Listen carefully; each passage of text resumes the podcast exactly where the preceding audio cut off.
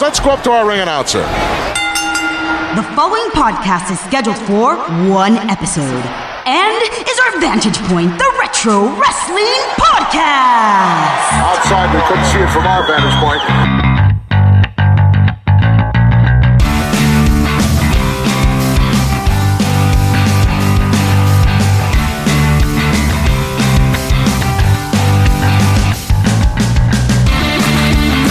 Hello, wrestling fans, and welcome back to our Vantage Point, the Retro Wrestling Podcast. This is episode number 64 here on Monday, January 8th, 2018. I am Joe Murata. This is the unpredictable Michael Quinn. How you doing there, Michael? Howdy doody. Howdy doody. Uh, Howdy. how's your year been so far this first week? Well, there was probably a match that was really highly rated in Japan. Wrestle Kingdom. That's right. Yeah, the but the- kingdom of wrestling. Yes, it, that's where all the kings reside of wrestling. That's At right. the Wrestle Kingdom. Lots of uh, good matches. Yeah. Exactly, Yeah. Dave. Folks, thank you so much for being back with us here on the Kingdom of Retro Wrestling as we romp through a lot of romping. A royal romp. a royal romp, if It's you a will. really royal month if you think about it, because Wrestle Kingdom, Royal Rumble. Raw 25 coming up in a few Royal days. Raw Yeah, 25. Royal Raw 25. and folks, before we get to any of our royal topics for today, I just want to remind you of a few things. You can reach us, if you haven't yet, on the Twitter. Follow us at OVP Podcast. There's great things there that you would normally find on Twitter. Uh, you know, tweets, Yeah, the, the Gifts. tweeters. it's really great time. And you can also email us if you have the long form type of questions. You can email us at ovppodcast at gmail.com. That is ovppodcast at gmail.com. But Quinn, one of the things that's been really hot during this very cold month has been our Facebook group. Why don't you tell the fans at home about that? It's the hottest uh, location on Facebook.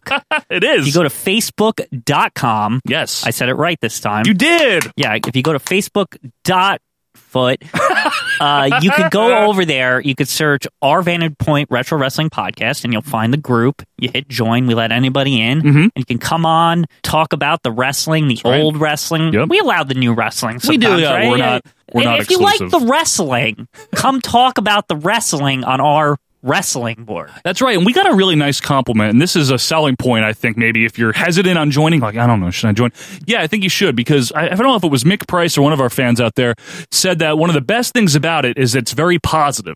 Yeah. We're not there to bitch about everything. Uh, not that you do that if you want to, but that's not what we do in our Facebook.feed. We don't group. even have to moderate it that No. much for that thing. I, I don't really see a lot of negative stuff other than like amputated feet. But That's David Van Antwerp and Yeah. a few others. But uh, so hit join. It'll be a great time. Promise. It'll, you can just be yourself. Bring your questions. Don't worry about what you know and what you don't know. We're not there to match knowledge or anything Hey. like that.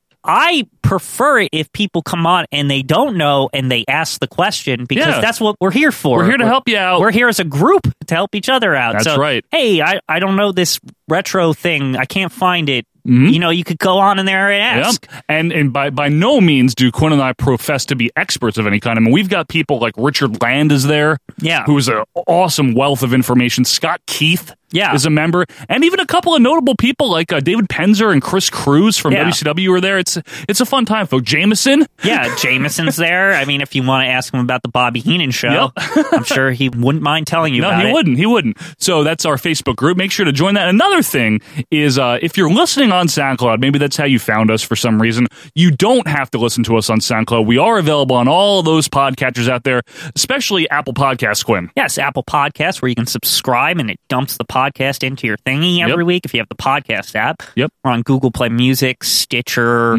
Auto, Otis, uh, Codis, and, and Codis, and all the places where the podcasts are. That's right. Various podcast retailers out there Yeah, near yeah. you. Uh, and at and Ov- if they don't carry it, make sure they do. That's right, Like demand it. Coliseum Video, yeah. And at ovppodcast.com, you can find the remainder of our things. We have a lot of things. One thing I want to make note of is our YouTube channel. We have uh, exclusive video content there, you know, live reviews from back in the day, uh, sometimes live chats. We'll do certain things Yeah. there. And I want to say this. You know, you can get there on the website. It's not on the top, doesn't say YouTube, but there's like a YouTube like symbol on the right Yeah. side of the page. Yep. So you know how to get the Facebook too. There's a Facebook symbol. So you can get to the Facebook group from there as well. That's right. And on our website, you will find a link to our Patreon Yes, account. Patreon. Now on patreon.com slash OVP podcast, we have exclusive rewards, uh, one of which for two bucks a month tier, you get weekly audio commentaries of us reviewing, like uh basically doing commentary of a match, any random match on the WWE network. Yeah, and you can sync it up with you know we'll give you the time code Mm-hmm. and everything on the show, and you know you just sync it up and you can watch along with us. Yes, that's right. And if you add a dollar more to your contribution, not only do you get the commentaries, you get the once a month live video reviews of 1982 WWF. That's right. That's where we're going through the year 1982, the year that Vince McMahon Jr. purchased Capital Wrestling Corp. Uh, with Titan Sports, and wrestling changed forever as a result. It- so yes, it it's did. very interesting to watch that unfold in Right. 1982. Right. now, we are in April of 1982. Yes. So it'll be very, very interesting to uh, see how that progresses, and you can find out for just three bucks a month. But anyway, as we move forward here, Quinn, episode number 64, you know, last season we've been mentioning that we did this narrative on how we got to the modern era, so to speak. yeah, but we finished the wrestling. there. There's no more wrestling. So what did we decide to do? We decided to do a game show. That's Yep. right. That's Wel- what you always do when you're done with the wrestling, right? I mean, Clearly. yeah. so we'd like to welcome you back to another edition of Pop the Question uh, with special guest question wheel spinner, me, Yes, Joe's going to spin the wheel today because my hands hurt from the last wheel spinning. So. Hey, well, it is cold, Quinn. Yeah, it- I it's understand. Now, folks, this is where we select a question at random from the question wheel. These are fan submitted questions. And if you would like to submit a question to Pop the Question, just go to our Facebook group or go to our website and go to the suggestion box and submit a question. So I'm going to give the wheel a spin here.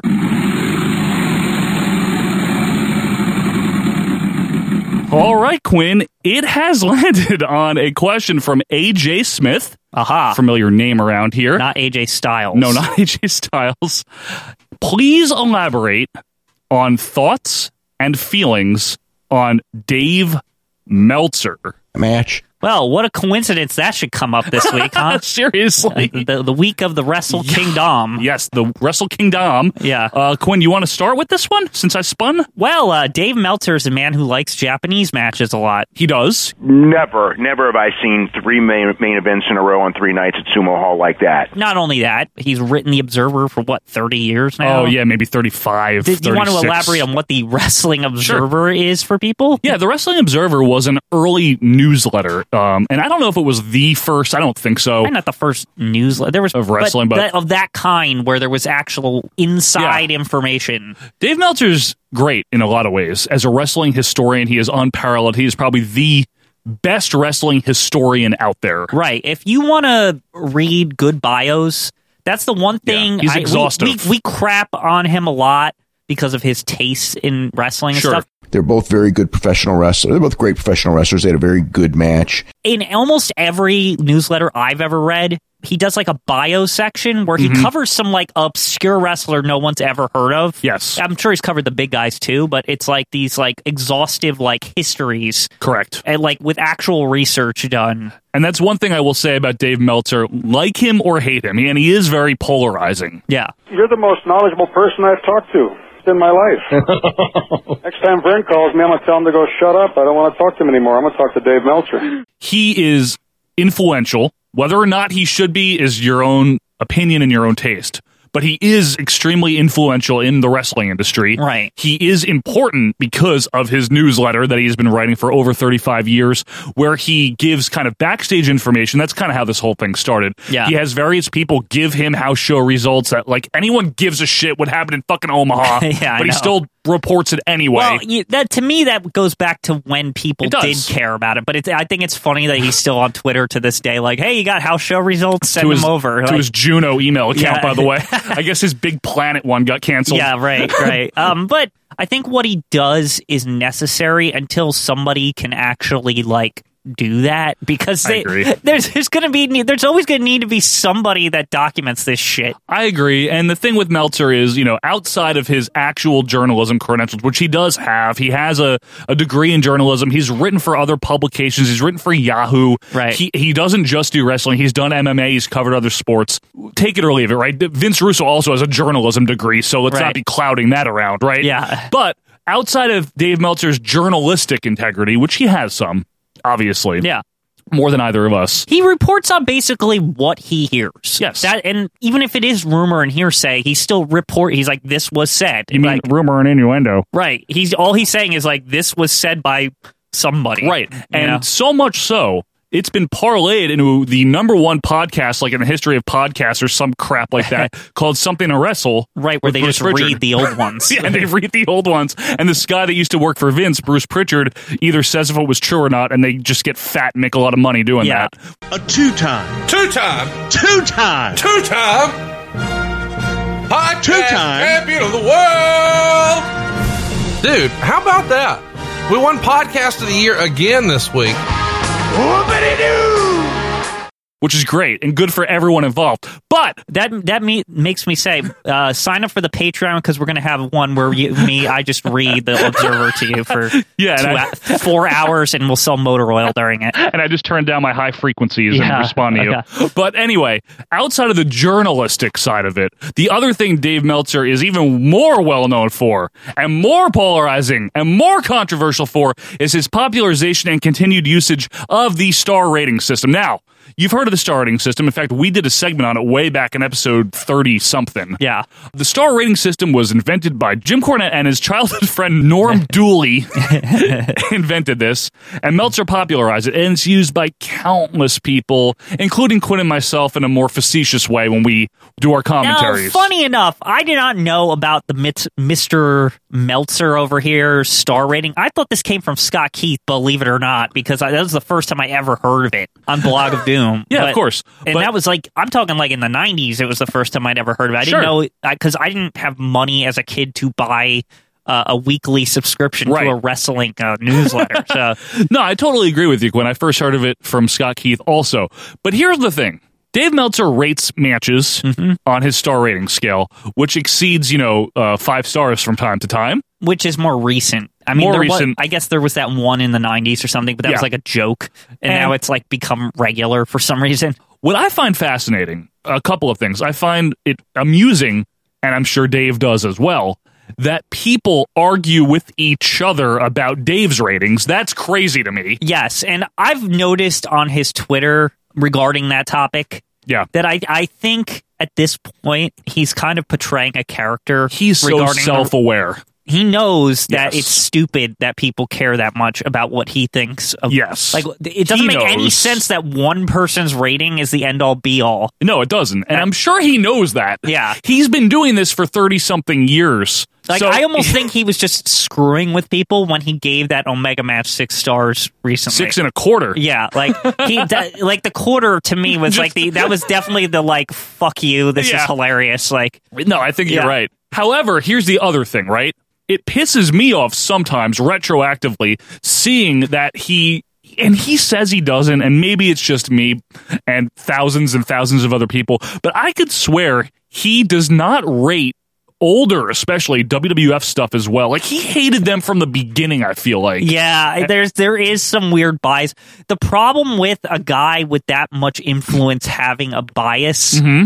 is that just that is that it makes everybody else have a bias. Correct. So like he rated Hogan Andre negative 4 stars at like that's WrestleMania 3. insane. Like, 'Cause to even me- to me, even it's like three, maybe. I, it's not good, but it's not like ho- it's not negative anything. No, Like, because that's the difference between, and this is where I do have a fundamental problem with the way he sucks the fun, and other people have said this too. Right. Out of wrestling is when you're rating Hogan Andre, and forget Hogan Andre, when you're rating Barbarian Jim Powers on an MSG Who show. yeah, Who cares? Yeah. That's not the point of it. Right. And not every match is supposed to be a five star match. right. They're all different reasons for different matches, and they're they're booked for different lengths. There are different parts of the show. that Different are, parts of the you know, show, like- right? Like obviously, like divas matches in that horrible period or whatever, where yeah, they were until just two piss years ago. breaks. Yes. They were just piss breaks. They were Yes. not meant to be like five star classics. So Right. there's no point in going like negative seven stars or Right. some bullshit because it's fucking nothing. Like Exactly. it's two minutes long while people aren't even there.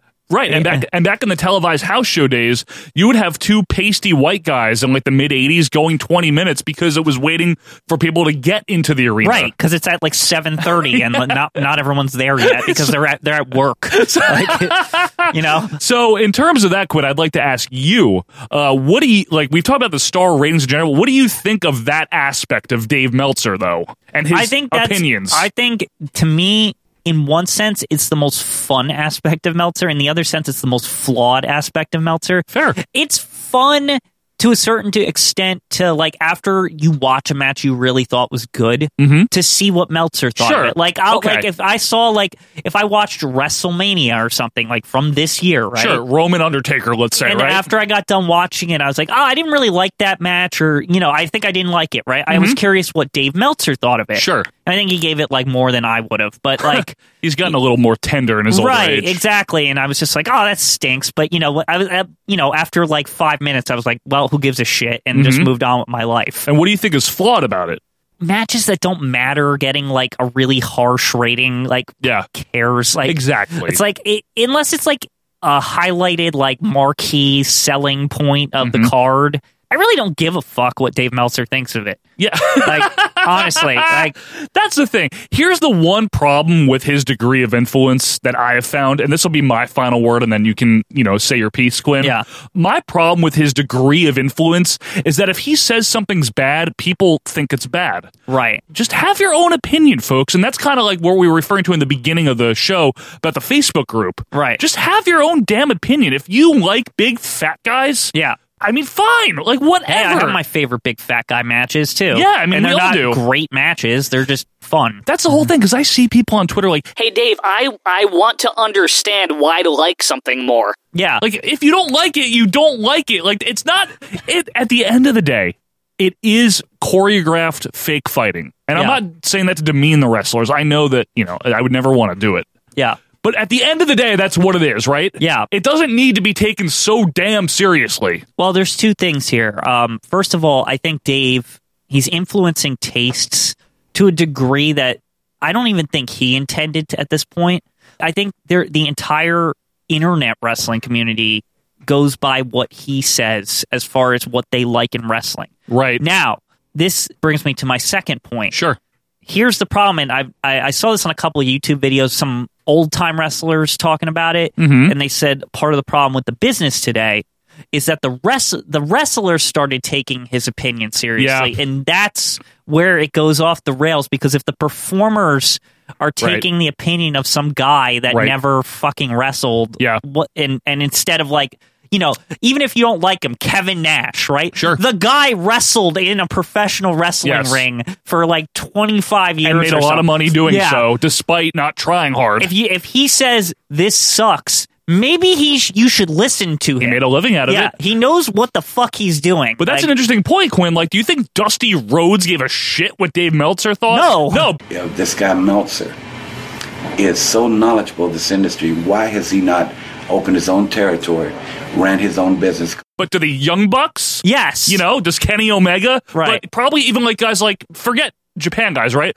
Dolph Ziggler probably does. Guys like that. i think there's guys a lot of guys in the wwe like a lot of those guys in the new day care yes, Seth Rollins probably Yeah. cares. We're talking people that are our age or younger. and they're wrestlers yes. all they should care about is what their seniors tell them Yes, in like, terms as- of someone's opinion, yes. gu- guys who work for the company that were in the ring for a long, like maybe Arn Anderson, Right. For example, Finlay. yeah, Finlay, Guys like Bret guys, Hart- Make fun of Brett, but Bret Hart. he's Shawn wrestled Michaels. in a ring, Right. Yeah, Daniel make- Bryan. You can make fun of all of them because they're older and Yeah. they're old fogies or whatnot. And You they wrestled in know, a different time. I don't like anyone. yeah, but they know what the hell they're talking about. they do, and that's the only problem there is that. The, and the biggest criticism against Dave Meltzer for the real anti-Meltzer detractors, which I get it, is that he's never done this, and he's sitting there. But I don't know. Does he mean to come across? I think he's just pompous. I think there's a little bit of it's okay to take into account what he thinks because of this. Because of what he thinks and his whole influence is what the fans want to see now. So maybe you need to like have a Mm. Yeah. little understanding of like what Meltzer thinks. And also because he's watched like a trillion matches or Yeah. whatever the fuck. So he might know a little bit. I mean, but that's true. That's also true. not to say that you should take his opinion on like when to move to this part of the match or something. Right, right. How to actually work a match. Yeah. Yeah, I, I agree with you. You know what I'm there. saying? Yes. Like that's where you ask Shawn Michaels or somebody Yes. like who the fuck knows like what they're doing. Right. I would also be remiss before we wrap up here. This was definitely, thank you, AJ Smith. This was definitely a loaded question here. Yeah. And I'm glad we were able to use the entire pop the question for this because Yeah. this was worth it. Yeah. But I, I would be remiss, Quinn, if I didn't say that he is a horrible speaker. The other thing too is I've seen Oscar and Emma matches, and this was compared to like I, I, I it- whatever it is, it's like I kept I you know I've been watching like Oscar matches now for you know a couple years. Like, like well, I know he you. is um um um match um um yeah you know uh, y- uh, ooh, uh, uh. like he's worse than Shawn I, Michaels. I know. I bear with him when I hear him because there is he has something to offer from a knowledge perspective, just from experience. But I know, but, But- he's just brutal to listen Yeah. to. Oh my god! Between him and Alvarez with his Yeah. high pitched voice, I don't know. I don't like wrestling. yeah, only when I really only click on like YouTube links with Dave Meltzer when it's like a topic where I'm like, well, this is some backstage shit that I need to I don't know about, and he Yeah. knows more than I do, so Sure. I'll, I'll listen to him for five minutes. Like, Absolutely, and know? I have, I have no issue with that. But overall, uh, AJ Smith asked us to elaborate. We hope that's enough of an elaboration there. I think Yeah. so. I mean, I don't like his opinions on wrestling. I Yeah. think he's snobbish. It sounds like the both of us. The bottom line is there's um, But I respect there's good him. and bad aspects. We both respect him, Absolutely. Good and bad aspects, and there's a time to listen to him, and there's a time to just tune him out. exactly, And, and it's getting to know that as a Yes. wrestling fan is to know when to do that. There you go, Quinn. He's the Frazier of wrestling, right? Yeah. So it's like it, you you can respect his opinion when it comes to the history of the business, predicting trends, because he's seen a lot of stuff, Right. And he studies it. It's his job. When it comes to financials, Yeah. I'm with Meltzer. When it comes to business trends and things like that, I'm with Meltzer. But if he's going to tell me not to like late '80s WWF, Right. Like, get out of here. Yeah. I like it because I like it, and you can't tell me otherwise. Yeah. You know. So that's my thoughts. Quinn, is you got anything else? Ah, that's basically it. I mean, I All think right. we've exhaustively covered uh, David Meltzer for one day. I think so. So AJ Smith. So th- go read the thank uh, you. Observer this week and uh, pay two fifty and get mad that your favorite Wrestle Kingdom match wasn't uh, seventeen stars. And with that, we're going to take a break. We'll be back. OVP Podcast will return after these brief messages. The one thing that I would never do is go back 20 years and rate a match because I think that like when you go back, I mean it's it's like like if I'm watching wrestling now and I watch something from 20 years ago, everything about wrestling is different now than it was 20 years ago. So if I'm watching with my 2017 eyes a match in 1997 or 1987, and I go, well, it wasn't as good as I remember. It's like, no, you can't say that because when you were watching it, that's what it was. They they won't, the wrestlers are not performing for 2017 fans. They're performing for 1987 fans. Frazier has left the building. Hi, this is Jameson. Remember me? yeah, me neither. You're listening to Our Vantage Point Retro Wrestling Podcast. It's the best. And welcome back, wrestling fans, to our Vantage Point, the Retro Wrestling Podcast. Thanks so much for being with us here. Episode number 64 here on this frosty Monday, January 8th, 2018.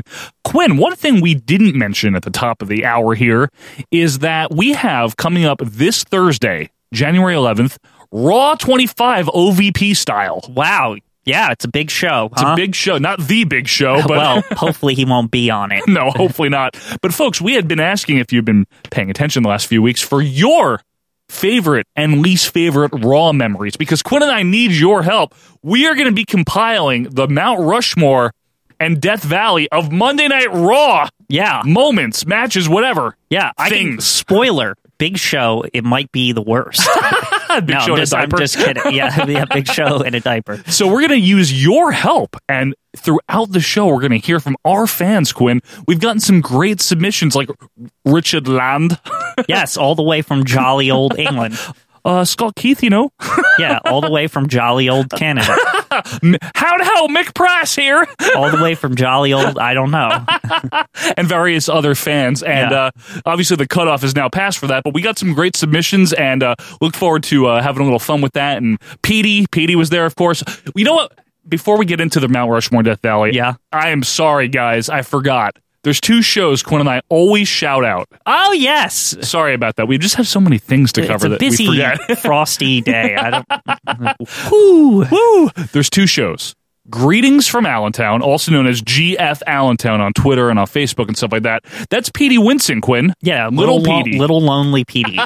he does a one man show, uh-huh. and it's good. Yeah. what does he do, Quinn? Um, well, he talks about the old wrestling like we do. What's but, like, different? Show specifically, Ah, like uh, okay. he picks out a particular show and he goes long form. Yeah, talks long. about the year that it took. Like, when you talk about 1994, and you know, you heard it on our show. Yeah.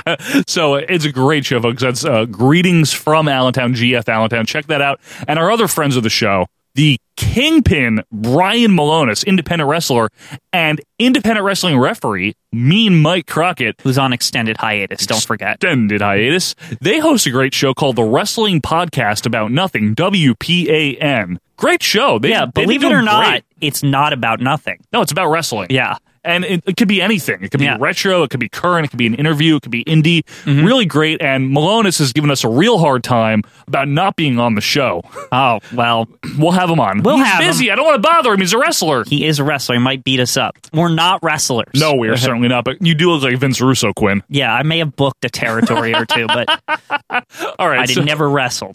So, folks, it is time for Mount Rushmore and Death Valley, where each week Quinn and I have put and will continue to put four of the best of something, anything, onto Mount Rushmore, and four of the worst are going to go down into the hot, horrible desert of Death Valley. And this week's pick was sent in by Bill Yankovi. He corrected Yes. us on the pronunciation Not there. Yan- Yankawi. the wrestling man. I'll just call him the wrestling man. That's fine. The wrestling man has wanted us to talk about the Mount Rushmore and Death Valley of Heenan family members. I like this, This one is a, a, lot. very, very. s- This subject is close to my heart. You know, there's an awful lot of controversy always surrounding the Bobby Heenan family. You probably wonder why. Well, you know, anytime you manage winners, anytime you are a winner, anytime you're on top, there's always controversy.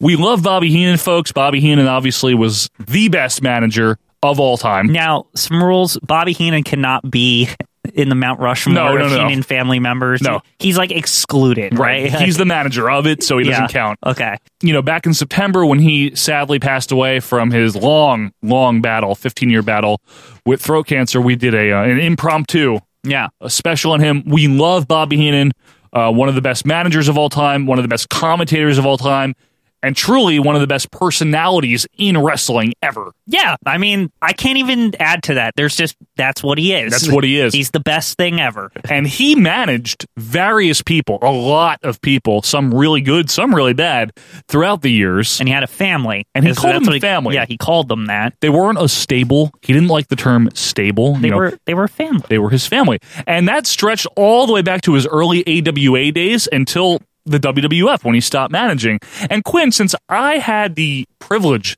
of introducing Mr. Yankovi's pick, why don't you take the stick? Well, there's kind of two guys, Mm-hmm. but I'll go with one that's the most notable, that's the most obvious Mm-hmm. number one pick to me would be Andre the Giant. Anybody want a peanut? Andre the Giant, managed by Bobby Heenan from 1987 until 1990. His turn to the Heenan family is notable in itself. You're bleeding. You're bleeding. he comes out, you know, like a dinosaur through the Piper's Pit set. You know, ha, ha, look, Yeah. You look at me when I'm talking to you. Look at me when I'm talking to you. I'm there for one reason to challenge you for a world championship match in the WrestleMania. For Hustlemania. Yeah, That for the whole thing. Hustlemania World World World title.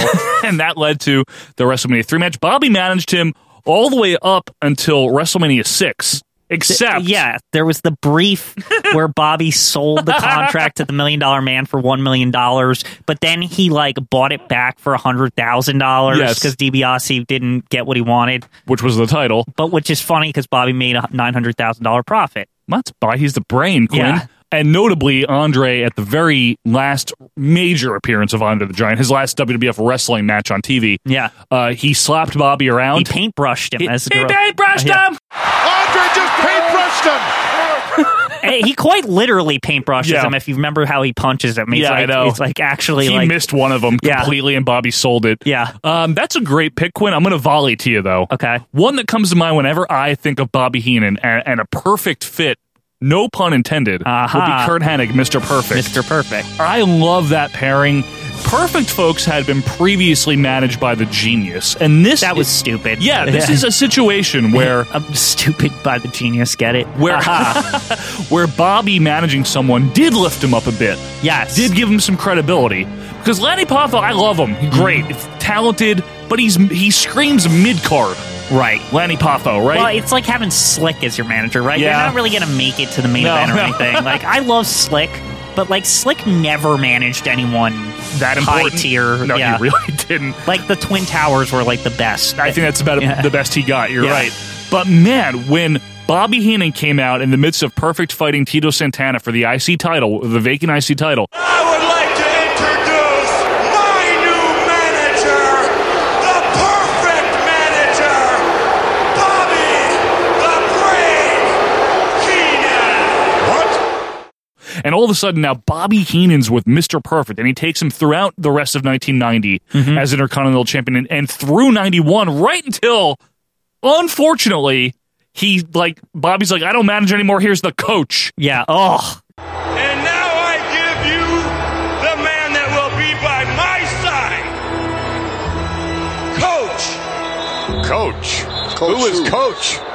Ugh. So Perfect went from the genius who was like middling, you know, five out of ten, Yeah. to the to Heenan, But- best okay, pairing. this is why that's all weird to me. It's, it's Go ahead. Uh-huh. all mixed up, right? Because the coach managed him for like that one time, Like two and then months, yeah. Perfect's injured, and then he's kind of managed by Bobby again because of the whole Ric Flair association. like- which leads me to my next pick, which is Ric Flair. Yeah. Like- I mean, here's the thing with Flair, right? The interesting thing is some people don't realize it.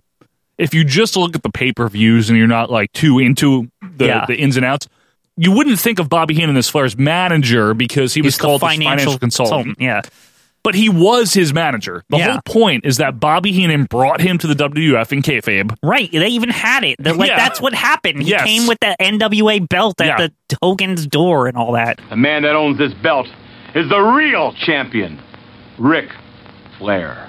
The whole point is that Bobby Heenan was so focused on being a broadcast journalist right. with Gorilla Monsoon is that he sent Mr. Perfect to ringside. Right. Now, Bobby was at ringside a few times early on in Flair's run. with his advisor, Bobby the Brain Heenan.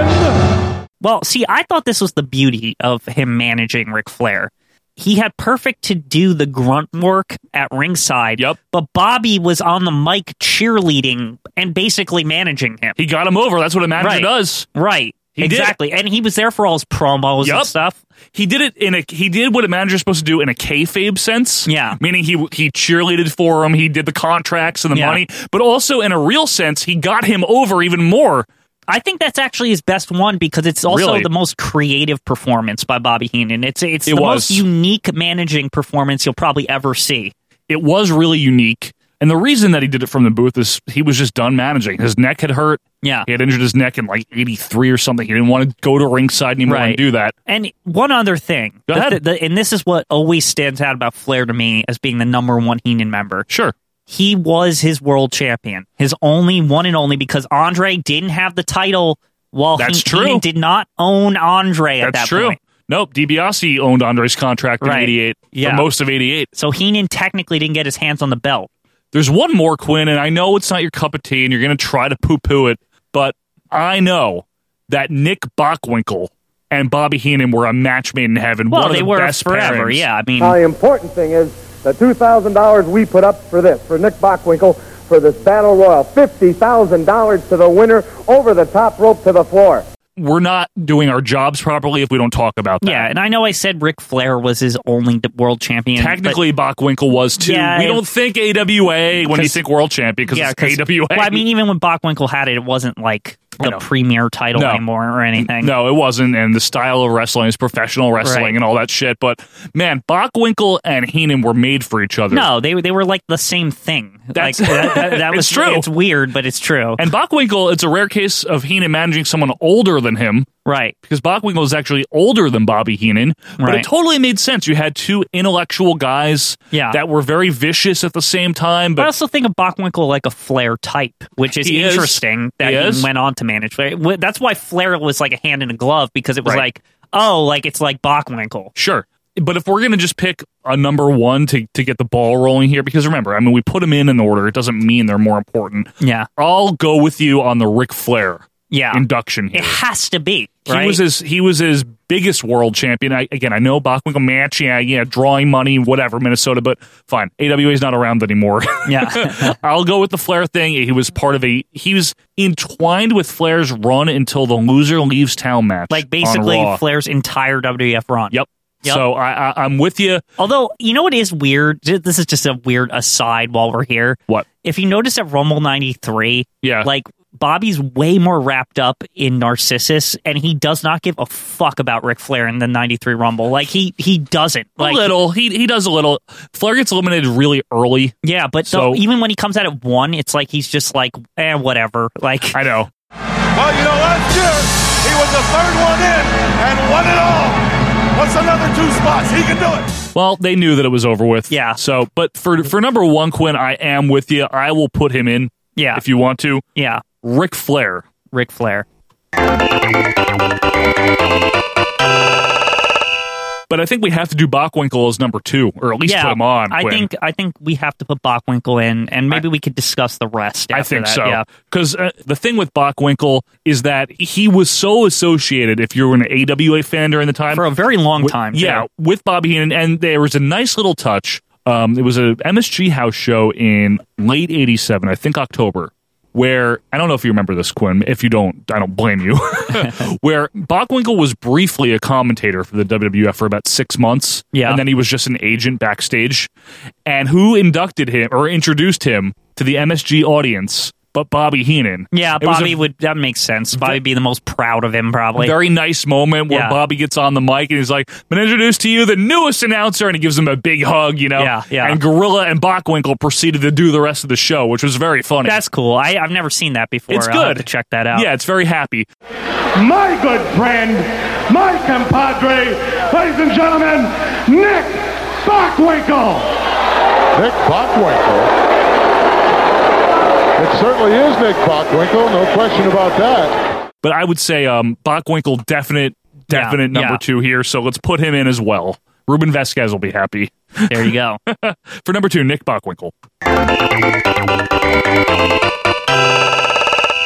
and actually, before we go on anymore, I, I, I hate to do this because it's it, we're we're just eating up space here. But nothing wrong with that. And this guy eats up a lot of space. Andre the Giant. I mean, come on.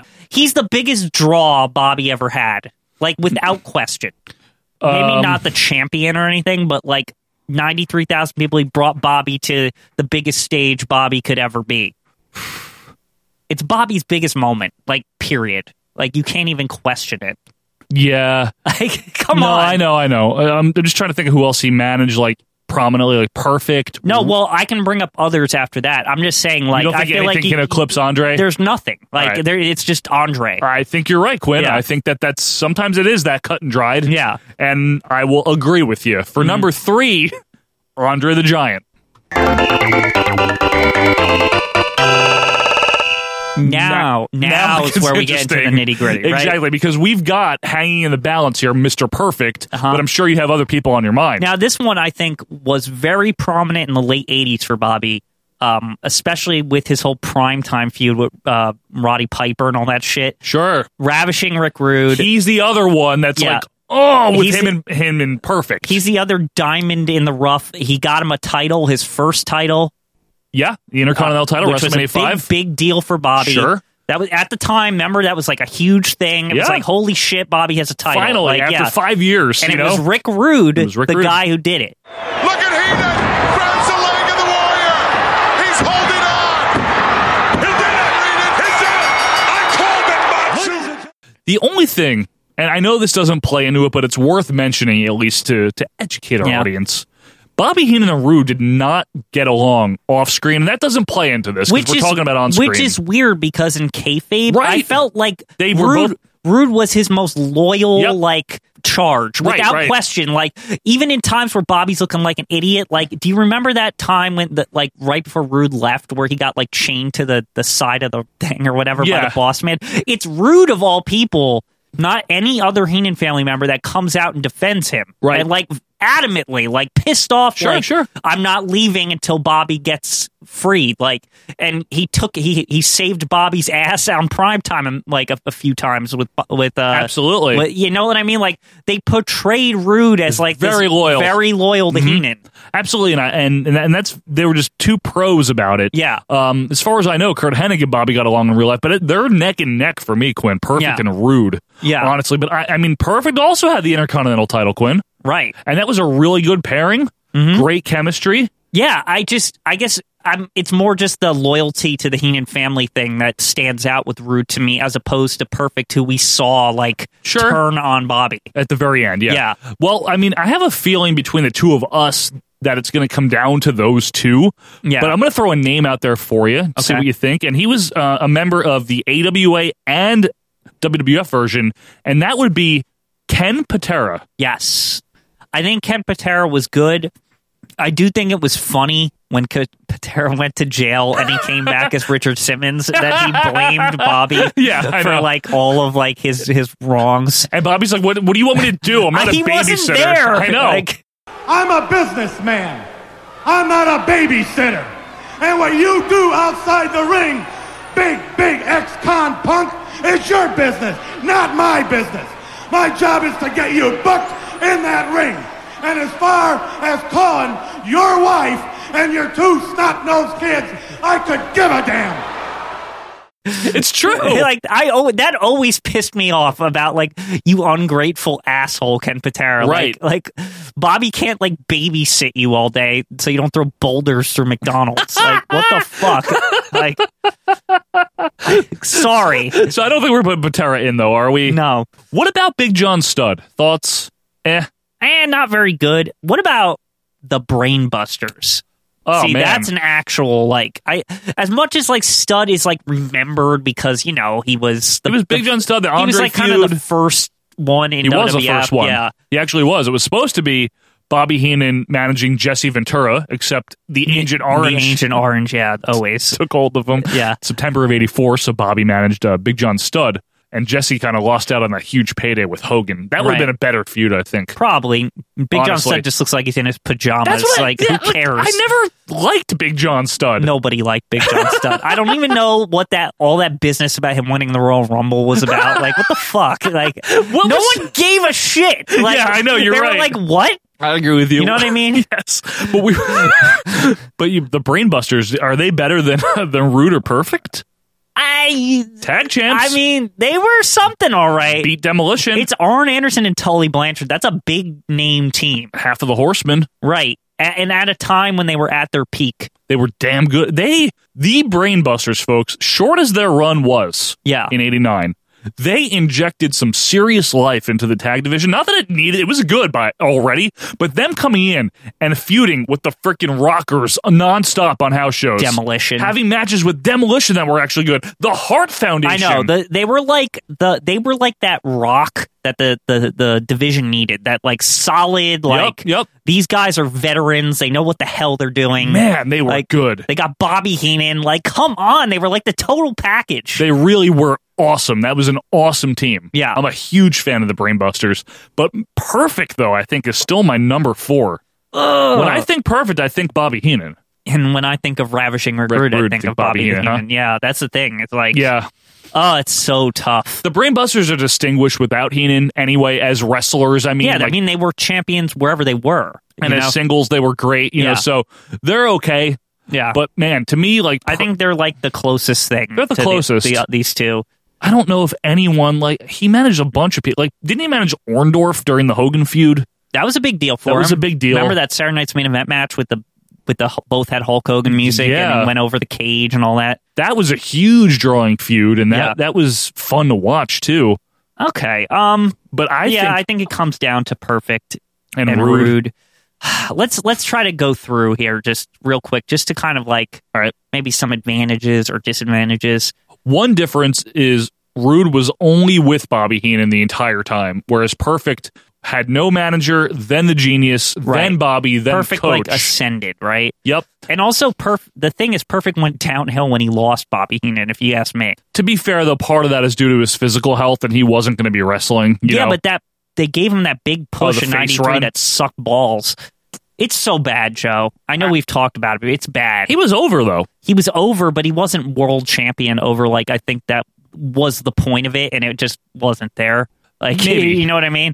Now, the thing with Rude, though, Quinn, is when he came in, he was a bit of a jokier character, like, look, I'm pretty and I have good abs or whatever. Right. But being with Bobby always lent that, like, that hint of, like, harshness Yeah, and, and uh, you know, they even viciousness. hinted it. Like it- the first time I ever saw Rude get like, like oh my god, this guy's pretty violent. Was that you know beating up like Piper, Yeah. and stuff. I was like, damn, like okay, this guy's no joke. Like Mm-hmm. if you you don't screw around with ravishing Rick Rude, right. you know, And he was the guy to beat Warrior for the Intercontinental Yeah. title, which was huge. Uh, lost it back to the Warrior, obviously, and then had that great Piper feud. that was a big program though. In general, that Pi- was to Piper me that, uh, Rude, awesome program. No, no. Uh, Ultimate Warrior. Also Rick- a great Rick program. Rude, because I, it, you know, the whole summer that was like the hottest thing. Yeah. like it. You know, arguably that's one of the biggest matches at that SummerSlam. That it It that- is. Yeah, to me, actually, it's the biggest. I, I think I recently watched it. It's like way better. It's really good. than the rest of the show. The crowd is hot for Yeah. it, and it's good. Yeah. it's like it's a good match. It might have been the Warriors' best match to that point. It was the Warriors' best match to Right. that point. But Rude's 1990 not so good, Quinn. yes, That's the problem here. but he also was on his way out. He didn't know that until the summer, right until after the there summer. was a contract dispute or something. but that was after SummerSlam. Yeah. Remember, he he was going to be moving after losing to Warrior into a feud with the Boss Man. which would have been a big deal. It would have been a good feud, I think, and I, it should have been the end all be all feud with Boss Man and Heenan. and I'm sure it would have.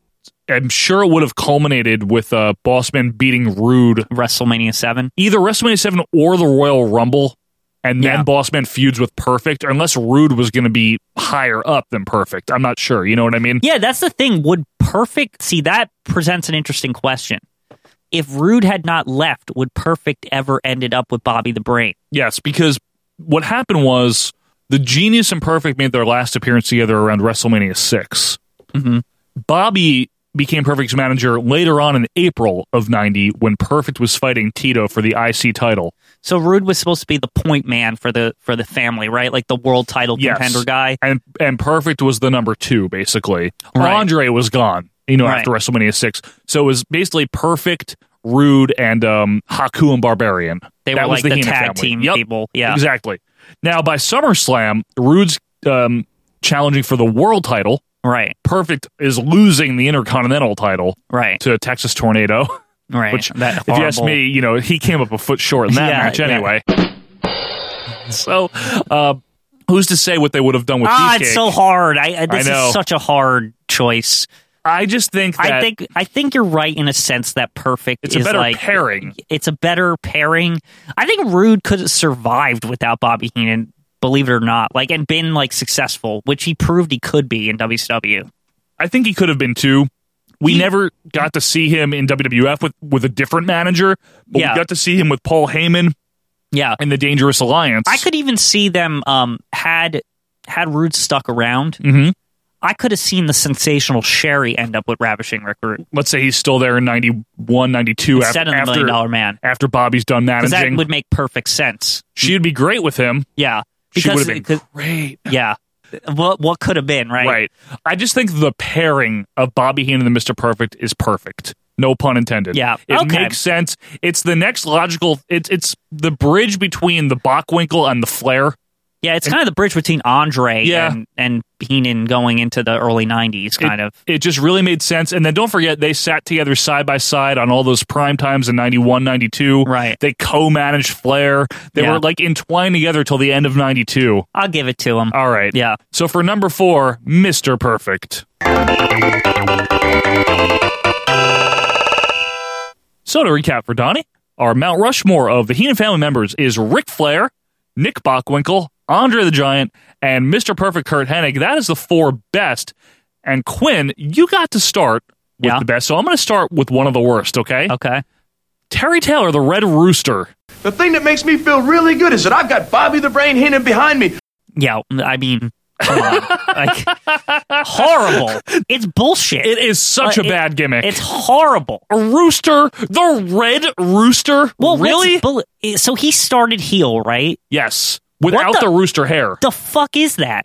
I don't know. I don't know. yeah, I don't know. that's insane. He's a child character. Right? the name. Why is he called the Red He should- Rooster? with a name like that, you should be in the opening match like cockadoodle doing, Right. And like And like- losing. and losing, yeah, to a new heel. yeah, Because- or CV Offie or something. Fine. yeah, Because, you know, as a kid, Quinn, I swear I'm not making this up. I used to get the Red Rooster and the Gobbledygooker confused because they're This is both like the fucking same- paltry. the same fucking time period too. Ridiculous. Speaking of CV Offie, by the way, he was in the Heenan.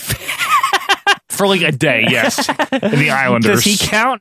He counts. I mean, he does count. But so is the freaking missing link. Remember that asshole? That shit was horrible. Missing link, Oh, missing man. ass.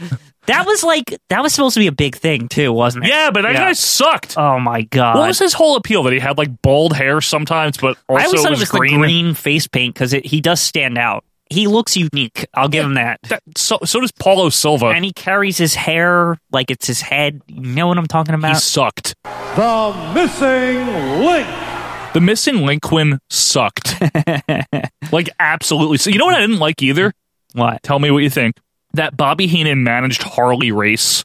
Okay, I need to bring this up. Go ahead. That sucked on so many levels. Tell me why. So Harley Racer comes in as the king, right? Yes. And it's he looks like a thousand years old. Like for He some did. reason, like I don't know how 'Cause it it re- wasn't even like that long ago. At like, Starcade where he yeah. was like normal. Yeah, he looks like grandpa. He does look like grandpa. He's horrible. His sailor tattoos are all over the place, but he's a king. And Moolah's confused. And fuck this, like it's horrible. I never I never liked that pairing either, honestly. And Bobby just he looks out of place with a king. Like I don't know why it just doesn't jive with me. He's like a skeevy car salesman, and he's Yeah. like with a king. That's the thing is Bobby is a great manager. Harley Race didn't need him. No, Harley Race gave great promos as it is. Yeah, He didn't need Bobby Heenan. right. He really didn't need Bobby and I'm Heenan. assuming that was just so Bobby could like get one up on Hogan or something when they eventually fought on yeah, because Saturday they Night's did. main event they or did, whatever. They did fight a bunch, but Yeah. that was an odd pairing to me because whereas like Rude or Perfect or Andre, it all made sense. It was all Yeah. part of like this is just like why is Bobby Heenan managing Harley Race? I never got. That. I never got that either. Yeah. but it's not worse than Terry Taylor. No, the Red Rooster is without question the worst. And also, before anyone argues, I love the fucking Brooklyn Brawler being part of the Heenan. He's not Death Valley. That was like amusing. Because it made sense, I guess. It was one of the worst guys, though. Well, yeah, but that's the whole point. That's literally the point of the It's thing. true. Like it was actually that's true, like- Quinn. You listen to me. I'll take a guy like you who's never won a match, and I'll make you wealthy. it's To, to be fair, Yeah. folks, Bobby says that Yeah. when he like he's like he's like you suck, and I'm gonna make you good. That's the point. So it's Like- they're winking at the audience, there. Right, yeah. Whereas the Terry Taylor thing, that was just Like, horrible They're to like, start. he's the future, cockadoodle doo, Yeah. and Bobby Brain Heenan's gonna make him good. I like, I don't know what. For number one, Red Yeah. Rooster is Co- he number really one? Cocked it up. yeah, he did. F him. did cock it up. Is he going in, Quinn? Yes. Get for him num- outta here. Number one, Red Rooster. Die, die, die. Yeah, Okay, horrible. that's out of the way. So I don't know. Harley Race ah, is one of the worst. Now you got to remember something, folks. If you're doing four worst, yeah. they could still be good, but like something has to be the worst. So Right. don't be like, uh, just because we put something in, I'm saying hypothetically, it doesn't mean that it's horrible. But something has to be the worst if you're ranking it. With that in mind, what do you got? There's all these people in like other companies. Like wh- I, I don't even know like where to start because some of them are really like I just hate them. Sure, like, in what? general. Like for example, Ron Bass. You know what I mean? Like he managed him in the very brief period where he was in Georgia Championship. Yeah, in the late seventies. Right. Why I don't know. Ron Bass stinks. Ron Bass is like really terrible. He's like two notches up from Black Bart, but that's not saying much. You know, Yeah. he's just one of those. Yeah, he's a worse version of Blackjack Mulligan. Right. You know what I mean? Ah man. He also managed. Didn't he fucking manage like Mr. Saito and shit in the AWA? Like Yeah. another one that's like, why with this guy? And the Blackjacks. Like, I don't care about the Blackjacks. I know that. I but know don't you love the new Blackjacks show? Stop. I know that the Blackjacks are like Heenan's iconic like duo Yeah. from the AWA, but like who gives a shit about Jack Lanza? I, I, I don't, I don't really care that much. WWF wise, I mean, what about Buddy Rose? When the fuck did that happen? I like barely remember that. It was that sounds like it was terrible. Buddy Rose must have been eighty five. You know, must have been one of those things. He sucks balls. Like he's horrible. He's bad, but Afi's worse, and technically Bobby Heenan managed him. Yeah, Afi. Afi is terrible, folks. Now, just so I'm not confusing my Islanders here, Yes. it- CV Afi is the fake Jimmy Yes. Snuka guy. Yeah, fuck him. He's So- out- he's in. So here's the thing with CV Afi, real quick, and then we're going to officially induct him. CV Afi came in shortly after Jimmy Snuka left, and he was supposed to be like Jimmy Snuka's cousin, but everyone hated him like so much because he wasn't Jimmy Snuka. I almost like spit out my drink, like as you were. Expl- I was like trying not to. And Jimmy Snuka was good, and CV Afi was very bad. He's literally like the worst imitation you could possibly think. Like every, he's not even just like bad at being Jimmy Snooki. He's bad at wrestling. For in a time where people's like wrestling ability was not good, Right. like he's like over the top. You can tell like he stinks. He's bad at it. Yeah. To the point where I remember we were watching an All American where he's fighting Bret Hart in like He's, like, '86. falling over and, and the, shit. and the crowd's cheering for Brett. Yeah. because He's they like, knew. Fuck this guy. Like, and when was he in the Heenan family? Like, what did Bobby have him for like f- a day or something? He was he was the third Islander, so it was Haku, Tama, and Siviafi for a little Did while. they think they were going to save this car wreck? Apparently, but you know what? It counts, so I'm putting it in Yeah, it's terrible. for number two, Siviafi. Die, die, die. All right, we still got Harley Race in consideration, Quinn. Well, the missing link too. He sucks. Now, what do you think of this? Because I always thought this was kind of weak as a team. What? And it's nothing against Haku, but the Islanders, like as Uh, a team, They're okay. they're one of the weaker Bobby teams, though. I know they had the the dog thing and all that crap. That and wasn't Matilda, good, Quinn. But yeah, They're yeah. worse than the Busters. No, but and- some people like to fondly remember I Bobby don't. in the dog suit at WrestleMania. it is kind of funny. They're worse than the Busters, and they're worse than the Blackjacks. So I mean, Yeah. they're the worst team. They're yeah. clearly the worst team. even So- Haku and Barbarian are better than right, them, right? exactly. That's why it's like it's not really against Haku as much as the team, the pairing. Like I hate it. Yeah, it's not good. I'm not Yeah. going to defend it or anything, but Missing Link is a piece of crap. Yeah, I mean, seriously, Quinn, yeah. Missing Link, and then Buddy Rose too has to be Oh. Yeah. definitely under consideration here. there's also Harley Race. Yeah. There's also freaking Mr. Saito. There's Okay. also Ron Bass. Here's a controversial one, and I'll s- I'll tell you why. okay, go ahead. King Kong Bundy.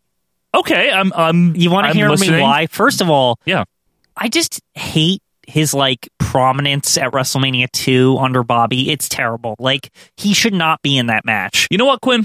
I might agree with you here. Here's here's why, folks. When when King Kong Bundy debuted in 1985 in the WWF, he was ma- he was managed by Jimmy Hart, and he squashed SD Jones at WrestleMania one. Yeah, and he was awesome. In the fall of '85, Bobby Heenan, who had been managing Adrian Adonis and the Missing Link, Which is weird that Adrian right, traded those two guys to Jimmy Hart right. for King Kong Bundy, and that's how Bobby wound up with King Kong Bundy. Here's the problem: King Kong Bundy should have always been managed by Jimmy Hart. Right, that was a great pairing. Like they Correct. because because little tiny Jimmy Hard, big fat King Kong Bunny, and he would jump in his arms at Yes. the end. Like it was good. They spent the better part of two years. Yeah. Trying to make the Bundy and Bobby like association a thing. But Bobby had Andre by 87. Yeah, so who, gives cared? a shit? And by WrestleMania three, Bundy's wrestling midgets, and and Bobby is like uh, like not even out there, Yeah. and he's like even like I'm not gonna do that. Yeah, like, he's- that's true. Remember he says it on comedy, he's like I don't manage midget matches. Like I, that's not my, I just don't do that. King Kong Bundy lost. Hey, I wasn't out there for that match. I don't care. I am still one I don't deal with midgets. I have nothing to do with midgets. I don't like midgets. You know what? Like fuck that. He's so he's uh, like it's more like on a like disappointing level, Yeah. right? Like it's nothing against King Kong Bundy. He's Yeah. a nice guy and he's good for what he did, you know. Yeah. But I don't know. The pairing, you're right. The pairing wasn't very good. Yeah, it's very weird, and it, it just feels like temporary. Like it's just there so Bobby is someone to manage for WrestleMania. At- Pretty at much, two. Glenn. That's all it is Yup. for. The the Jimmy Hart pairing felt much more natural to me. Yeah. Jimmy Hart with Bundy. I think Bundy would have had a long career with Jimmy Hart. Right? It's King Kong Bundy, baby. You Yeah. know, like all that. Yeah, it would have been great. He's And right up Jimmy Hart's alley. I think Jimmy Hart could have rode, rode him all the way to like main events and shit. Like he could have. Yeah. That's the thing. At least It's a on, like, horrible trade on Jimmy's part. I, I'm just saying. Hey, well, Jimmy got Adrian Adonis out of it, so The he had adorable- that. Yeah, but he, he got him after he was damaged goods and adorable. he was shit by that point. He, he turned into a lady, remember? He did, he did. But uh, are we going to put Bundy in? yes. Okay. Yes. 'Cause All right. It, it, it's just, it, it sucks. Like, it made him worse. What did you say? It sucks. It sucks. Yeah, exactly. For number three, King Kong Bundy. Die, die, I die. don't know. I like your rationale, Quinn. It yeah, makes I'm sense. glad you agree with me. And actually, on another disappointing level, Go ahead.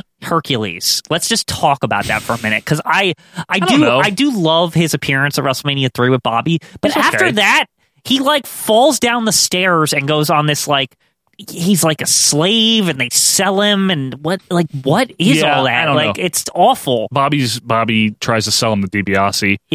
I don't know what that It's was kind- about. it's It was actually- really weird. There's also a f the the funny when he does try to sell him, and he It gets is like, funny. and he gets like caught red-handed November or of something. '88. Yeah. it's funny. It's not good. I don't know. We've talked about Hercules. I think he had his own segment way back. Um, Yeah. I'm not. you're not sold on that. Is it too? mu- I mean, Is it too egregious with King Kong Bunny also in there now? Is it wor- Is Hercules worse than Harley Race? Oh, Is the that's question. that's really hard. Um, because Harley Race is he should be a lot better. Like pairing he should was a have been better, world yeah. champion. Right. I mean, come on. We're talking about pairings, right? Yeah. Not the wrestler's entire career. Right. We're talking about when they were managed by Bobby Heenan. right.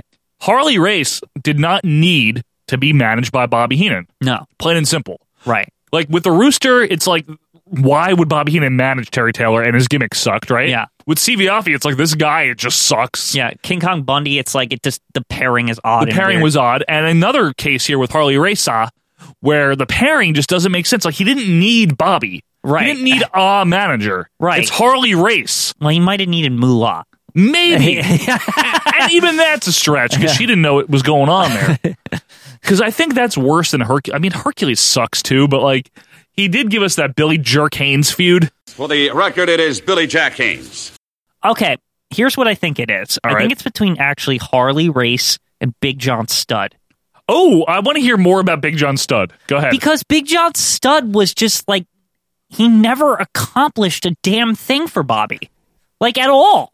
they did cut Andre's hair, him and Bundy. Who think it'll cares? it, it didn't matter because he just ended up with Bobby anyway. That's true. Did you say who cares? Yeah, who cares? Who cares? Exactly, Gorilla. I mean, come on now. Here's a problem with Big John Stud. He's not very good anyway. He never was ever good. He's Other not than that like good. the rumor that he had his like he sat in his back seat to drive or something. I, that's the only notable thing that as a kid I ever cared about John Studd. Like somebody told me they like ripped out his front seat because he was too big. That's about it. well, yeah. Other than that, Big John Stud just looks like a big fat guy in his pajamas. that got out of bed and did a promo. Yeah. Right? I, that's the problem is John Studd, like anytime I'm watching an old show, yeah. maybe that I've never seen, an MSG house show, Maple Leaf, whatever, right? Yeah. You know how I like the old house shows. Right. And John Studd comes on, I'm like, "Th- I don't want it. Like, there's nothing It's just going to be a redeeming." headlock for a while and stuff. I'd almost rather watch Bundy. yeah. Honestly. Like maybe not, but like it's close. At least Bundy's quick. He's a little quicker, yeah. And he has the five count. And no eyebrows. Yeah. He's better with no eyebrows. And the five count gimmick, yeah. I don't know. John St- I did see a funny match with Stud and Hogan in uh, Puerto Rico in the rain. The skies have opened up. You can see the rain coming down here in San Juan, and still the battle goes on. Oh. Like slipping around. I'm sorry. It's very bad. Yeah. But Stud, Harley Race, Hercules. Right. Mm, And that's maybe it is. There's the only other one I can think of. I really we don't know much about Buddy Rose, but we do know it's Buddy Rose. It is So- Buddy Rose. He like- does stink. Yeah, like Was he ever good? Like, I don't ever remember him being good, Joe. Are we missing something with Buddy Rose? Like when did that happen? like, like really? I'm serious. Like the don't fact know. that it happened, I just want to put it in because why? I don't know. I don't remember it happening, so like we can't really comment on it. But we have sat through tons of stud, yeah, Hercules, and race. Okay, there is one that's not on here, and Go which ahead. was weird, yeah, and strange. What Narcissus? does that count? I mean, he even threw Bobby aside on the Intrepid at the end to like denote that he wasn't around Yeah. anymore. What are you doing? They if the fact that they went through that effort, which is unbelievable to That's me, true. like says something. It says that Bobby technically was his manager, just in the same way he was Ric Flair's manager. Uh, You know what I mean? yeah, but I don't like the whole like idea of that. It's much less prominent than the Ric Flair. to be fair, Yeah, but he managed him. remember the milk promo? Yeah. See you June 13th. See you June 13th. But that he wasn't even Narcissus then. He was just regular Lex Luger. Uh, WBF Lex Luger. That's what that was. Quinn, I think we need to stop fucking around. Hercules is the worst of the three that we're talking about. Like, come on. It's fucking Hercules. What did he ever do that was I good? actually think Big John Stud is. really? Yes. I think Hercules at least had the fun moment where like Bobby's like celebrating and Billy Jerk Haynes and all that. Okay, you know what? Like at least Hercules was fun. Hercules wasn't disappointing. Yeah. He was what Hercules would be. He never he was actually the best Hercules was because before Right. that he was just Hernandez and he was just whatever with the big floppy hair. And then the brown after that attire. he was a big loser who thought he was from Rome or something. I don't know. Like he really thought he came in a time machine, you remember? And then he was a big fat lard of crap eh, with uh, Paul Roma. Yes, with the With- mustache. with the slickster. and the greasy. Yeah. He was slick, all right. Bobby was literally the best he ever was. That's true. And not only that, I mean, John Stud should have been good, but he's like, he's not charismatic. He sucks, Joe. Get it? No, he stinks. You know Like, what? We haven't talked about him enough on the show, but you're right, Quinn. I don't really like Big John Stud. I Who don't likes Big John Stud? Uh, Right into this show. Who the fuck likes him? Like seriously, who? for number four, Big John Stud. Die, die, die. Well, there's our Death Valley of Hina family members. We have the Red Rooster Terry Taylor, CV Afi, King Kong Bundy, and perhaps controversially, Big John Stubb. Let us know, folks, your Mount Rushmore of Death Valley. You can do that by emailing us, tweeting at us, or just post it up on the Facebook group. Well, Quinn, when we come back, we are getting very continental, if you will, Yes. because we're reviewing something back after this. You're not going to walk right up the ladder to the World Wrestling Federation top if I got to get every member of my family and make sure you're mentally, physically, and financially busted. I'll do it. All you ever concerned yourself with was pressing weights, pressing weights, and all you're good for now is pressing license plates. Well, I'll tell you something, pal. You never brought me a championship. You never brought me nothing. All you wanted was a title. All you wanted was a belt. You want a belt? You want a belt? I'll give you a belt. Whoopah! Hey, it's Sean Mooney. I may no longer be in the event center, but if I was, I'd be talking about our Vantage Point Retro Wrestling Podcast. All right, boys, let's get to it. And welcome back, wrestling fans, to our Vantage Point, the Retro Wrestling Podcast. Thank you so much for being here for episode number 64 here on Monday, January 8th, 2018. Quinn, this is your fault, what we're reviewing here. Sorry, everyone. I, I I really thought this would be better, but based off the picture on YouTube, I understand. I completely understand, folks. This is Continental Wrestling Federation from May 21st, 1988. Not to be mistaken with the good continental. Yeah. So let me, I guess, briefly recap this. Now, several moons ago, we did an episode of Continental Championship Wrestling. And it was awesome. Yes, it It was. was like one of the best things we've ever reviewed, I would Yup. say. It was. It was great. We had a fun time. We were pleasantly surprised. And that is this same promotion, technically. Uh, and that was from 1985. Now, a brief history on the whole Continental thing here. Well, it was based out of uh, Tennessee and Alabama uh, at several points. And it was initially owned, believe it or not, by Leroy McGurk. Was Mike McGurk's dad was one of the guys involved here? Yes, um, and Buddy Fuller. Mm-hmm. Yeah, Colonel Parker. It, it and all basically, them. yeah, it morphed through being Gulf Coast Championship Wrestling, then Southeastern, and then in 1985, when Ron Fuller bought it, it became Continental Championship Wrestling. Yes, and it was awesome. That's like the glory days, right? Yes, and that's what we reviewed. Yeah. CCW. It was great. However, in 1988, Ron Fuller sold it to David Woods, who the Yeah. guy that owned the TV station. Yeah, basically, it, it sounds like they were strapped for cash, and they were like, "Can someone please buy it?" And Yes. I guess whoever they were on the air with, they were like, "Yeah, sure, pal, we'll buy it for it from you." So David Woods buys it in 1988 and changes it from CCW Continental Championship Wrestling to the Continental Wrestling Federation. So now it's a federation. So I guess that makes it on par with the World Wrestling Federation, right? I guess that was the idea. It was the idea, Quincy. The whole point here, even as far back as Ron Fuller, was let's compete, as everyone tried to do Yeah. from starting around 1984 85, let's compete with Vince McMahon. Now I will say this: when in 1985, sure, that was like a feasible proposition, especially from like the quality of product we were looking at here. It was- Exactly. it was like really good. It seemed pretty on par with the WWF to me. Yeah, I, I agree with you because back in 1985, all Vince had going for him is that he was young, brash, and, and barnstormed other territories. Right. He hadn't been proven just yet as being a, you know, quote unquote, genius in, in wrestling promotion. Right. He did one WrestleMania Just some in 1985.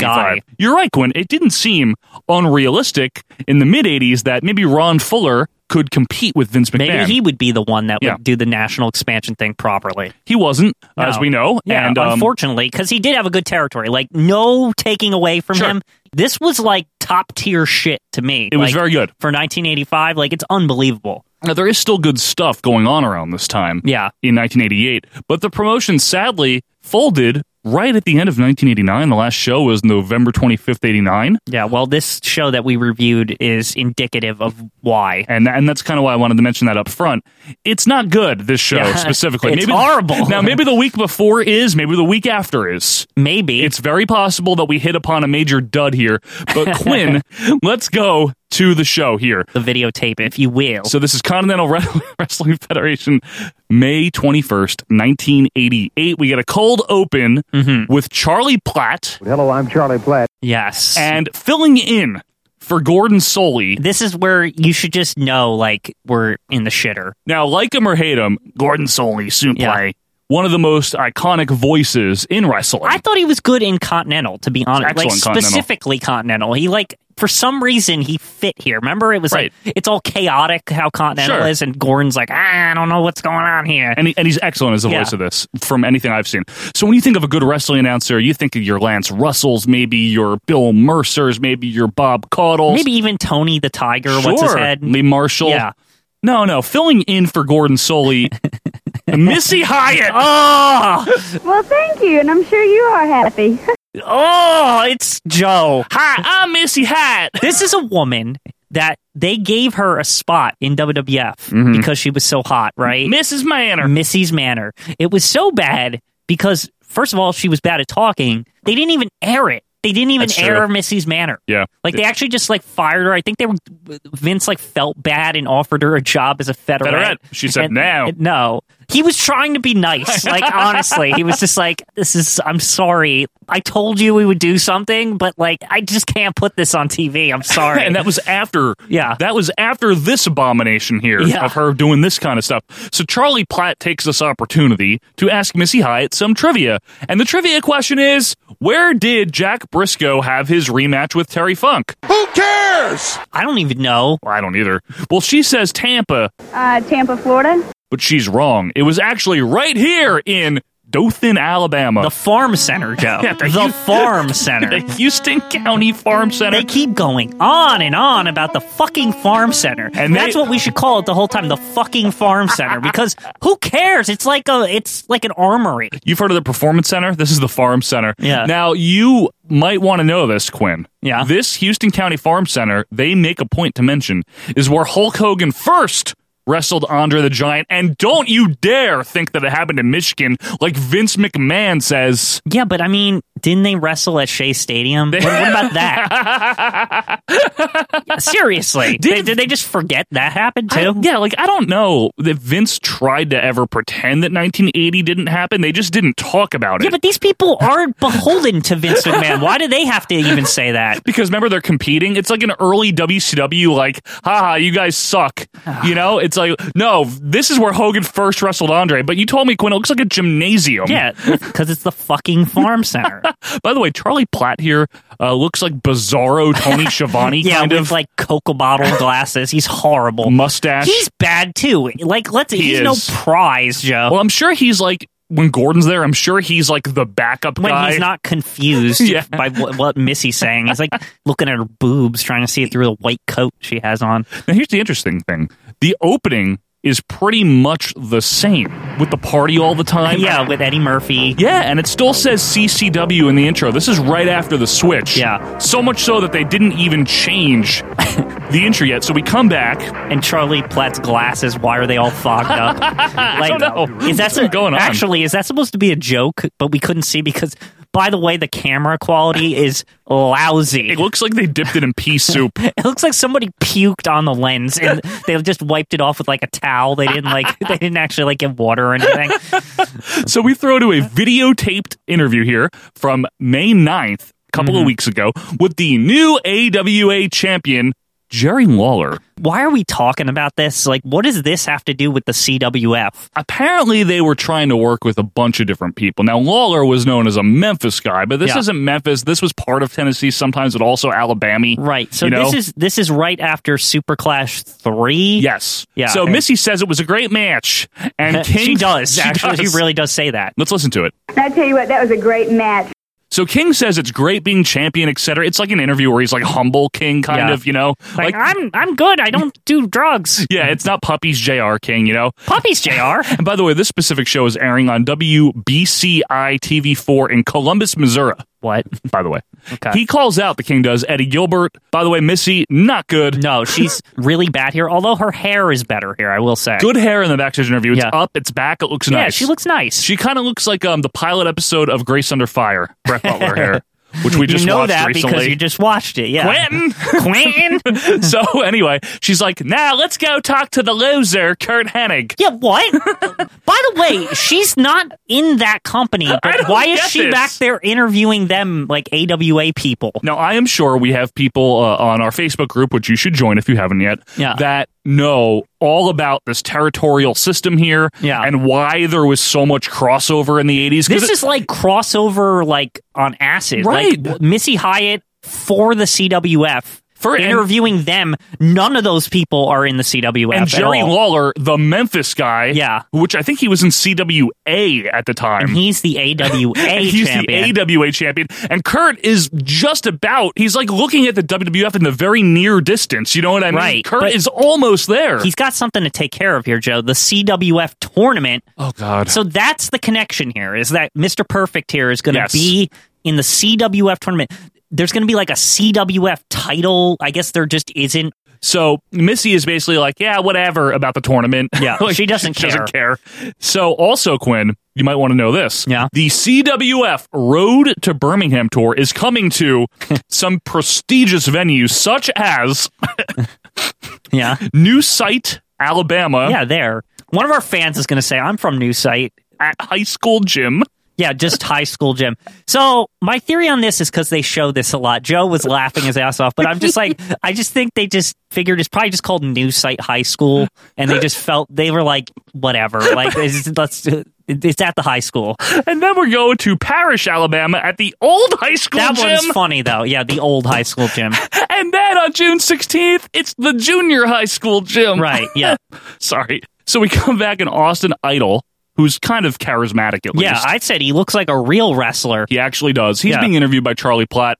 He just got back from Tokyo, but he says there's no place like home. There's been no wrestling. Yeah, At all. Maybe uh, some somebody something to wrestle with Bruce Pritchard. Maybe When's he'll the be there. wrestling, I don't Joe? know when is the wrestling. What did we what did we sign up for here? you know how normally we ask on a WWF show, when's the Macho Man? Yeah, this one you have to ask when the wrestling is. Honestly, so he leads uh, Austin does an idol chant that like no one participates yeah, in. like no one cares. He's like idol, idol, and everyone's like, Then listen to this. I know, I know, I know, I know, I know. you know, you know what's kind of funny? I, What- now what's that I, that? now that I'm thinking, and I know kind of the results here. Yeah, yeah. Do you think the crowd is so bored because there just hasn't been wrestling, so they're not they, they're not participating in anything? They're Hmm. "That's just a like good point." Wait, They're they're like, is this guy even a wrestler? Are we just like at a movie? What is this? movie. if I'm there, I haven't seen anything. You're right. This has been very boring. Yeah. If you're, if you're sitting there in the barn. Yeah. So then Austin Idol calls The out farm center, Joe. So, Get it excuse me. right. Excuse me. So then Austin Idol calls out Eddie Gilbert as Yep. Quinn again asks, "When is the wrestling?" Yeah, there's no wrestling. So then Danny Davis, no, not the referee. Yeah. Not, not that one. This is the Danny Davis we did see him before from the Nightmares. The tag nightmare team. with his stupid face paint. He's all of a sudden at ringside, like stammering about how Kenny Wayne isn't here. He's quite literally stammering. If I remember, Yeah. he's like if if ah ha ha, ha, wha- ha, what like So he's going to fill in for his partner Kenny Wayne. So we have in a tournament match Danny Davis versus Ricky Nelson. the illustrious CWF title tournament here. It's very dim in this arena. It's super dim. Again, puke camera still there. Charlie Platt is awful. Yep. Uh, Missy is worse. Mm-hmm. And there's one guy like randomly standing like a mannequin the whole show. Remember, you were like all mad about it. There's just one guy like just standing there. Oh, the fan. There's Yeah. just a guy. He's like in the front row, Yeah. but everyone else is sitting. I hate when people do that at a wrestling event.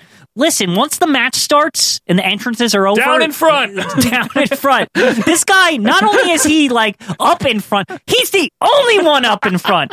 Sit the fuck down. And that's my rant. Thank you. We get a name drop for the world's strongest man, Doug Furness. Yes, of yeah, of furnace and Lafitte, Lafone. What's his name? Doug Furness and Philip Lafon, or as a friend of ours used to say, Furness and Philip Lafon. Yes. Because who cares? Yeah. That could be their names, and I wouldn't realize that you said Nobody it wrong. would ever know. Furnace and Philip Lafon. It sounds right to me. That's their name now on OVP officially. If they That's ever fine. get brought up, like if there's like a Mount Rushmore and Death Valley of like tag teams or something, Yeah. Furnace and Philip LaFon. and you have to spell furnace like the heater, like Yes, uh, yeah. F U R N A C E. That's his name. Yeah, the Doug world's Furness. strongest furnace. You need it with this cold winter. So this match anyway has been an armbar contest. it's so that's horrible. It's, really bad. Mm-hmm. It's a really bad match. And like, here's the thing: there's not a lot of matches. Spoilers. So basically, what? Fuck you. Like, Yeah, it's, it's that's essentially- basically what yeah. this is. Yeah. Fuck you. So here's a direct quote from Missy Hyatt. Mm-hmm. This has been a really interesting match because it seems like um, one of them gets the upper hand, and then all of a sudden, Danny Davis gets the hand, the upper hand. it's amazing. This is beginning to be a really interesting match because it seems like um, one of them gets the upper hand, and then all of a sudden, Danny Davis gets the he- upper hand. Exactly. grapple, grapple, grapple. I think the arena here is actually getting darker as we go on. now, Missy Hyatt is just saying random words like in the theory of a sentence, but I don't Yeah. think she's really saying anything that She's makes trying sense. to make a sentence, but it's not really working out for it's her. not. Yeah.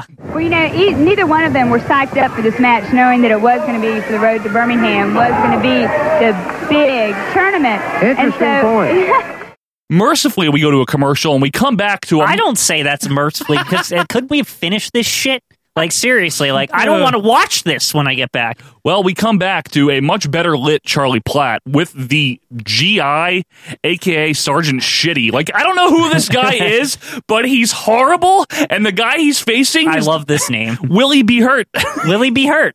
I- That, Yes, he that will. should be the best jobber name ever. It is really good. now this sergeant uh, slobber here, this Yeah. sergeant like shithead, Yeah. whatever this guy Craig is, Perkins. Who Yeah, the fuck knows what his name is? it could have been. I don't Yeah. know. He is like a parody of a drill instructor you'd find in like a deodorant commercial or something. Yes, yes. You know, like, oh, Private, why do your armpits smell? A stain, Von? A ketchup stain? How dare you disrespect me, your country, and your mama? So then, finally, we get something interesting here. Downtown Bruno. That's Harvey Wilson, Yes, folks. it's downtown. You better get very far away to a different town, Bruno. He storms in, and he looks to be about five two He today. is so tiny, Joe. Very, very he, small. He's like the tiniest man ever. Yeah, he's the best thing though. He gives like a, a, a Harvey Whippleman esque promo, but better than Harvey Whippleman. Right. Then even better, Paul E. Dangerously strolls in. Yes, this is where I thought the show was going to like. Okay, Right. it's going to get good It's now. gonna get right? good. Now he Quinn is still kind of in his um Johnny Dangerously Michael Keaton period. Yeah, where he's got that hair. s- Hey, but he cut and still everything. talks like Paul Lee. Oh, I yeah. mean, like he like t- he talks like Paul Heyman, the current Paul Heyman. And he's excellent. He's always good. He's impressed that you can fly off the top rope. He's impressed that you can sneak under a man and then drop kick him right out of the ring. When is he ever bad? He's always excellent. Eh, You would think that would save this whole show. not even close. Yeah. He cuts a promo on Danny Davis and he's managing Eddie Gilbert. Mm-hmm. Then we go back to this toilet bowl of a match. This match is so boring. They broke it up with promos. You're Like, right. It's terrible. Punch, car- collar and elbow, you know, clapping. Yeah, nothing. I thought Southern wrestling, like, I thought it was good. You know Yeah. what I mean? Mhm. I- you know what's even worse? Yeah. The announcer's like flirting. Yeah, and I say to you, in no universe would Charlie Platt land Missy Hyde. I'm sorry. That's Like, true. He looks like Those are the garbage. Pringles man. He's like garbage Tony Schiavone. Yeah. Tony Schiavone has a better chance with her. That's sad. Yeah. Sue play by Davis gets two. Then they roll around for a while in a small package and What Da- is this match? How is this still happening? David just gets the win. Ugh. They shake hands, nice little respectful Southern wrestling, yay. Yeah. Then this is kind of interesting. We go back to Charlie and Missy and her white leather coat. Yeah. By the way, she we she did have that at the beginning. It's a nice coat. It's a really nice coat.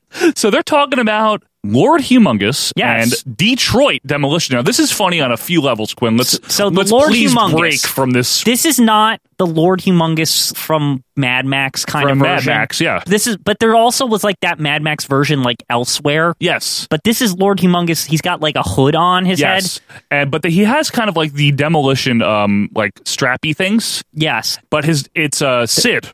Right. this is Sid. It's actually Sid, like Psycho Psycho, Sid. Sid. Sid Udy. Sid Vicious. Yes. Now, Detroit Demolition. This is very interesting to me. He is also dressed like a member of Demolition. But that's for a good reason. yes. This is Randy Colley. This is the original Smash, aka Moondog Rex. Right. This is the guy that teamed with Axe for a handful of matches in January or February of 87. He does have a claim to the Demolition name, though. He does. Like an, a legitimate claim being in the original tag team. and we both noticed that he actually looks better here than when he was Smash. Right. Like his hair is better. He his looks fa- cool as hell. He looks cool. Yeah. So anyway, they're there and downtown Bruno and these guys give an interview with Yeah. Alan Martin, who has a referee shirt on, but he kind of looks like Eugene. Yeah, this guy shows up again. I think he's like half He's a in goon. the bag or I don't has know. problems. I don't know. Bruno has a kind of funny line about like Jimmy Hoffa or something like that. I Yeah. remember that. His red jacket is also very good. Mm-hmm. But you said to me, I guess because of the glasses, he kind of looks like a computer programmer. Yeah, he just looks like a big dork. Harvey Whippleman. Yeah, Harvey looks ridiculous. Like he doesn't look like he should work in wrestling. Like he really doesn't. in all honesty. At least when he was in WWF, he looked like a slimy manager. Here he literally looks like somebody who should work in an office with me. He looks like he's someone that's buying a quarter pound of white American cheese while his wife is at work. so what a random comment. That's what we're here for. Well, Quinn, is the show exciting? No. So we have to kind of just throw random freaking digressions out Yeah. there. Anyway, we go to ringside here, and this I'm going to preface is the best segment of the without show. without question. It like is- it is it is different. It is n- something that's not going on in 1988. Yep, and it's a glimpse of, of the good stuff that there was still at least going on in this promotion. Um, I even like how it starts. Yeah, me too. Yeah. So we go to ringside, and it's Dr. Tom Pritchard, who by now is a face. Yeah. He was a longtime heel. Now he's a face there. Right. And he is entering to face the Destroyer. I don't know who that Who is. cares? It's probably that, that, no that one. doesn't matter. In fact, Tom Pritchard doesn't care. He wins with like a crappy like karate kick after like 40 seconds. Yeah, like literally 40. It's like the quickest match ever. Yeah. Because the match isn't what this is about. Right. That's that's the point. So then we go ringside. Uh, nothing to do with Tom Pritchard anymore, and we see a very young Shane Douglas getting interviewed with Yeah, the Southern weird. Boys, and the Southern Boys here are uh, Tracy Smothers and um, Steve Armstrong. Right. So they introduce Shane Douglas like, "Here's our friend." Then all of a sudden, some other guys come out and Yeah. they say, "No, you got to come back here. Tom Pritchard needs help." Yeah, it, it's it's very like Urgent, abrupt right? Yeah. and out of nowhere. Like they're yeah. in the middle of the Shane Douglas interview. Yeah, they're like, the- introducing Yeah. him as like I guess it's like his first night or something. I think so, and Because I appa- think he even says at one point, "It's my first night. This Yeah. is crazy. I'm the franchise. yeah, yeah. Ba- he's talking like the franchise too, which is funny.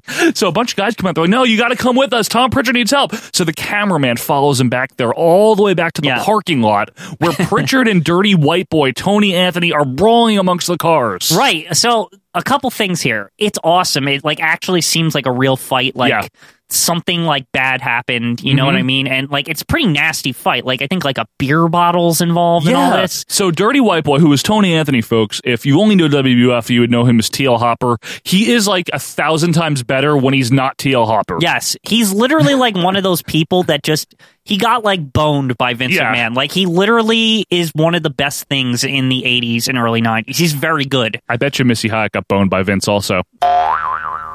So Dirty White Boy here smashes Tom with a bottle he found on the ground. Yeah, it's like because there's a couple of bottles. Like it's Yeah. not just there's like It's like crap on the well, ground. Okay, so let me set the stage here. It's first of all, they obviously don't have the budget to have like a handheld camera. Like first and foremost, Like right? a, yeah, because it's, it's still corded. Right, and they and there's a point where the camera they're running so fast that the camera like yanks back because it go- like they go too fast, right?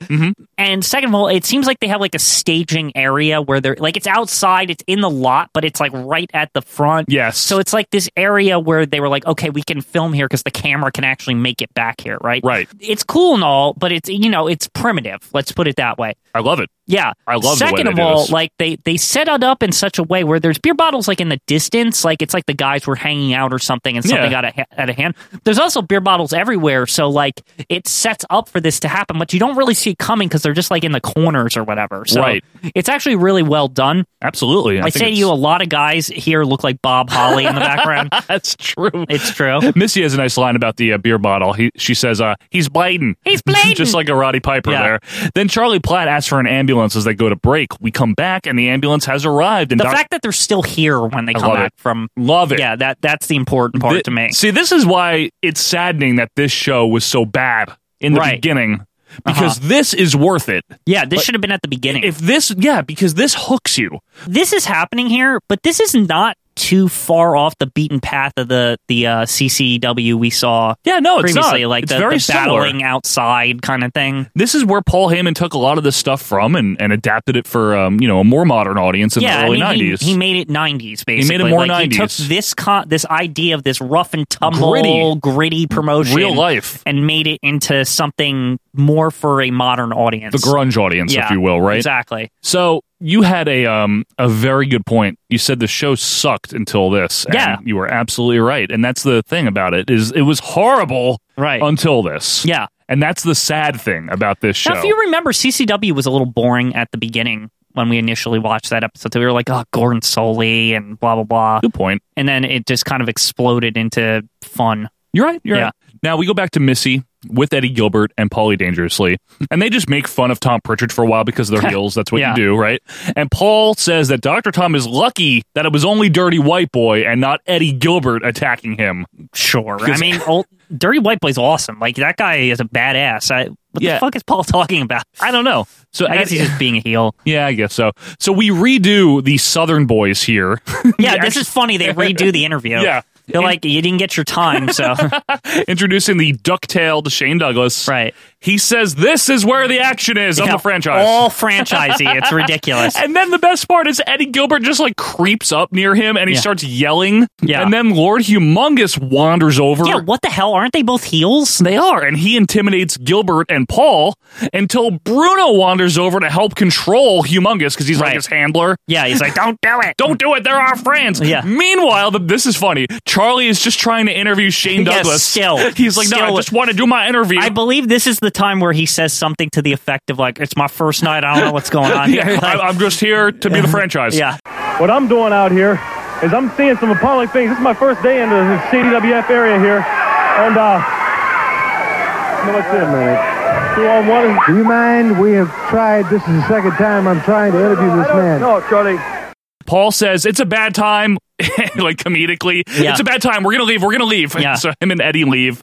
Bruno tries to make sense of all of this while Shane says he's glad to be here and he leaves. Yeah. Then Lord pats Bruno on the back and they leave. And we're back with another promo with the GI. And you ask me, is there more wrestling on this show yeah, or th- what? th- this is where I really lose it with this. So after all that great stuff, you think, oh man, just put on a match now, right? Right. Like you got me, you You got, got me the hooked. audience hooked. It's like you you lulled. I figured like, oh, it was intentional. They like lulled me into like not liking or Right. be- or, like not Yeah. caring or whatever, and Sure. then something because that's how Paul always operated. Like if you watch the old ECWs, like the opening match blows ass, Mm-hmm. Yeah. and then like all of a sudden like some guys start fighting in the parking lot. Like that's how ECW rolls, you Right. know? Yep. So like I just figured, oh, okay, so now there's going to be some awesome match, right? 'Cause Right. they got me hooked. But no, it's this sergeant guy, and he blathers on about inducting people and white marks, Fuck some is this? crap. This guy is horrible. Jeff. He says he's going to recruit Mark Young.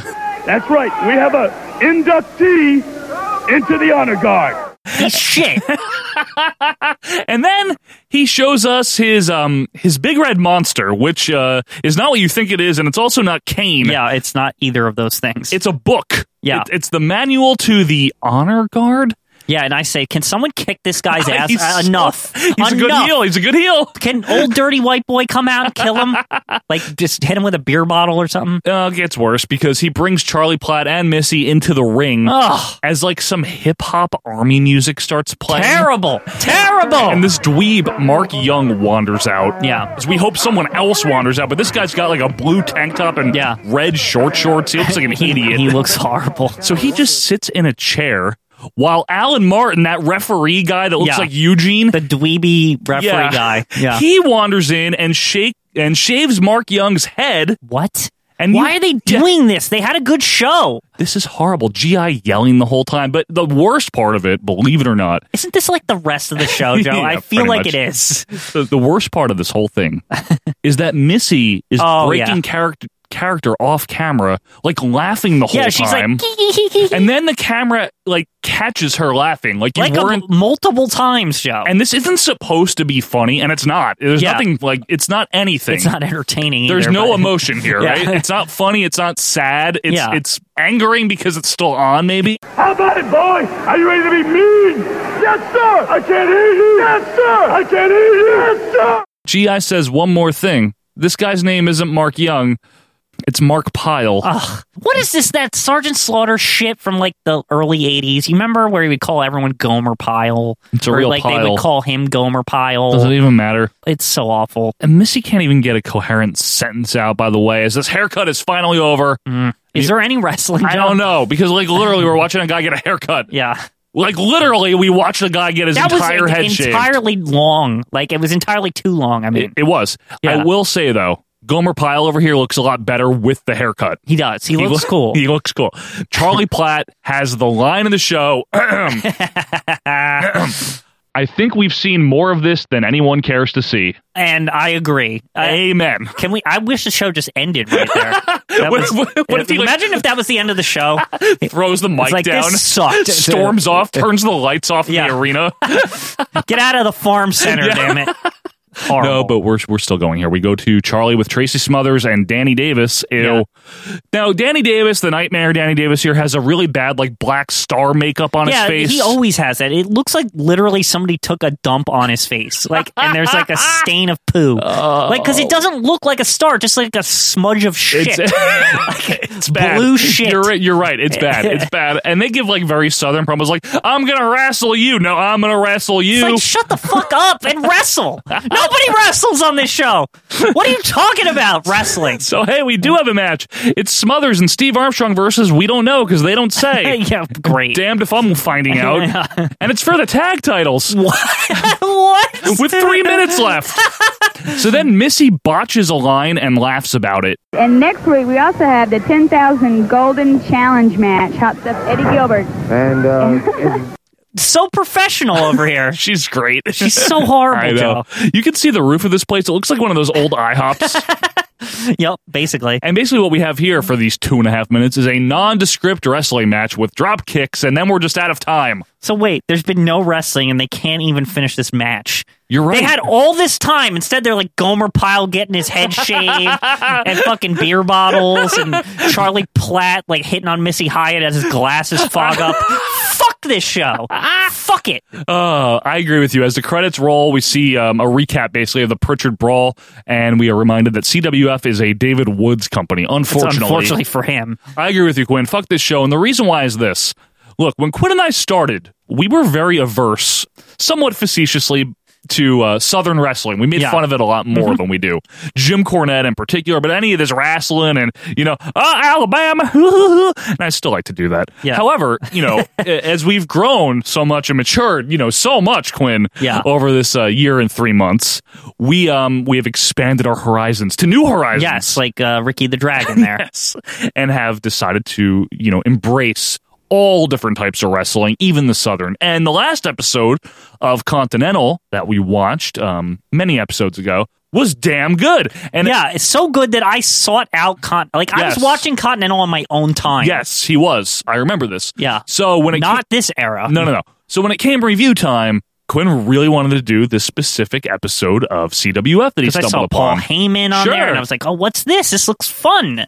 So I geared myself up, and I'm sure Quinn did too, for some nice Southern rap. I wanted to see some good, like gritty, brawly, realistic, brawly, bloody, Yeah. you know, this matters type of shit. Now we got some of that, but not enough. We got about three minutes of it. That Yeah. was the problem. And what what we got beyond that was Missy Hyatt. Like of all episodes, we had to get the golden goose here. I have never seen anything with her where she was good, and I still don't get what that was about. Like, other than that, she was hot for like the time period, but there was girls that were just as pretty as her. Like, so like I don't understand. She's not talented. Not really.